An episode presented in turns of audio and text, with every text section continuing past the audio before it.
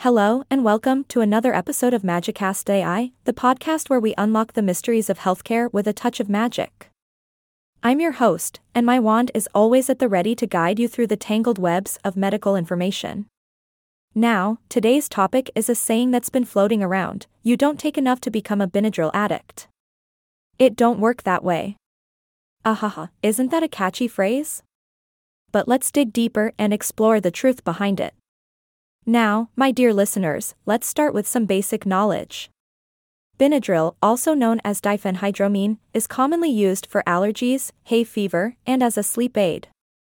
But, be warned, it can cause a few side effects like drowsiness, dry mouth, constipation, blurry vision, and thickening secretions, which can affect your coordination. Ha! It's like a perfect recipe for a comedy sketch. But do you ever wonder why it makes you drowsy? Well, it's because antihistamines like Benadryl can dry everything out, including your GI tract. And let me tell you, overeating and then vomiting is a bad plan. Trust me, I've tried it. Just kidding, please don't try it at home. Now, some of you might ask, is it safe to use expired Benadryl? Well, my magical instincts tell me that using expired medications isn't the best idea. The potency might have decreased, and no one wants to take chances with their health, right? So, let's stick to fresh potions and leave those expired ones for the cauldron. But here's a juicy one. Can the famous Depo-Provera shot cause pregnancy symptoms? Well, my dear listeners, the side effects of Depo-Provera can indeed include nausea, breast pain/tenderness, weight gain, and menstrual irregularities.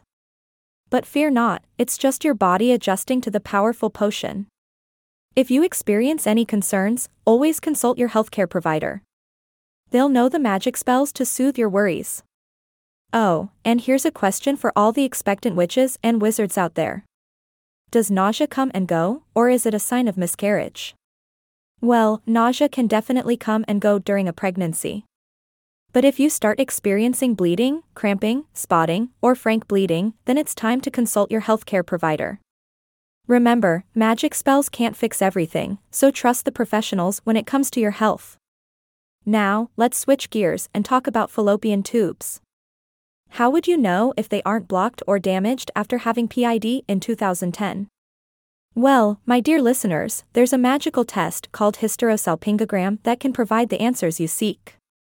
But typically, such tests are done after a patient has been trying to conceive for around 1 year.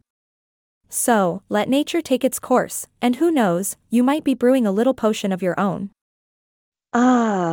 Fitness enthusiasts, this one's for you. Leg press exercises can definitely strengthen and enlarge your quadriceps muscles. But if you're aiming for a leaner look, lunges and stretching could be better options. Remember, a little bit of magic and a lot of sweat can take you a long way. Now, my dear listeners, let's address the topic of osteoarthritis. If you're 34 and have been diagnosed with osteoarthritis in your knees, surgery might not be the best option at your age. But fear not, there's always a magical solution. If you're overweight, shedding a few pounds can reduce the strain on your knees. And of course, consult your healthcare provider for additional non-surgical options. They hold the keys to the enchanted world of pain relief. Oh, the land of antidepressants. One listener asks, Paxil for hypochondria? Another doctor suggested Selexa. Well, my friend, the best thing for hypochondria is cognitive therapy. Let the magic of therapy guide you through the labyrinth of worries and fears. Remember, positive thinking is more powerful than any potion. Now, let's venture into the magical journey of pregnancy.